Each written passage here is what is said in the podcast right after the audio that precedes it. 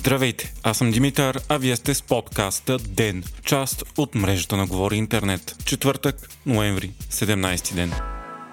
Така наречената хартия на коалиция на ГЕРБ, ДПС и БСП прие на второ четене в парламентарната правна комисия почти тотална промяна на изборния процес. Партиите заседаваха и писаха промени цяла нощ. Те връщат изцяло хартияната бюлетина и на практика елиминират машинното гласуване, превръщайки машините в принтери. Разписките от скъпите машини за гласуване ще се считат за бюлетини и ще се борят те, а не запазените данни от устройствата. Така всички бюлетини ще се броят на ръка. Няма да има и много многомандатен изборен район чужбина и така хората, гласуващи извън страната, няма да имат право на преференциален вод. Освен това, по предложение на ГЕРБ, ще има видеонаблюдение в изборните секции, но то няма да се записва на електронен носител. Тези промени отварят отново пътя за безкрайни изборни машинации, фалшифициране и промяна на вота, добре познати от години практики. Предстои промените да бъдат окончателно прети в парламента, но трите партии имат мнозинството да го направят. Продължаваме промяната и демократична България обявиха, че организират общ протест под надслов за честни и свободни избори утре от 18.30 часа пред Народното събрание в София. Двете партии обявиха, че ще бойкотират парламента и няма да участват в заседанията му, докато не започне окончателното гласуване на промените в изборния кодекс.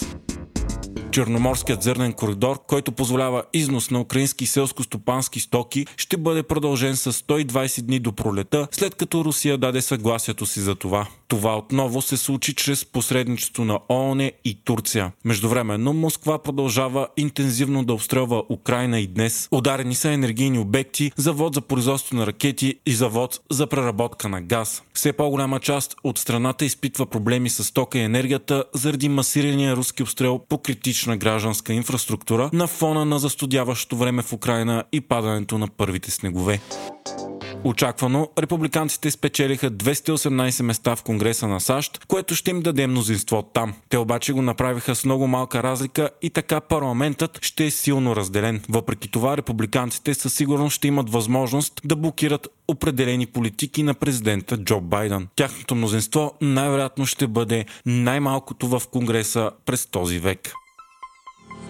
Хайтек четвъртък с Viva.com Илон Мъск е уведомил служителите на Twitter, че имат време до утре, за да решат дали искат да останат на заеманите от тях позиции и да работят дълги часове при висока интензивност или да получат обещетение за освобождаване от длъжност в размер на 3 работни заплати. Всеки служител, който не кликне на линка за потвърждение към имейла на Мъск, ще се смята за напуснал. Той е предупредил служителите си, че за да се появи Twitter 2.0, работата ще трябва да бъде изключително много, а екипът на Twitter ще да бъде много по-инженерно ориентиран. Мъск заяви, заяви и че никога не е искал да бъде главен изпълнителен директор на която и да е компания и че положението му в Twitter е временно. Той смята да намали работното си време там и да намери нов лидер, който да управлява социалната мрежа.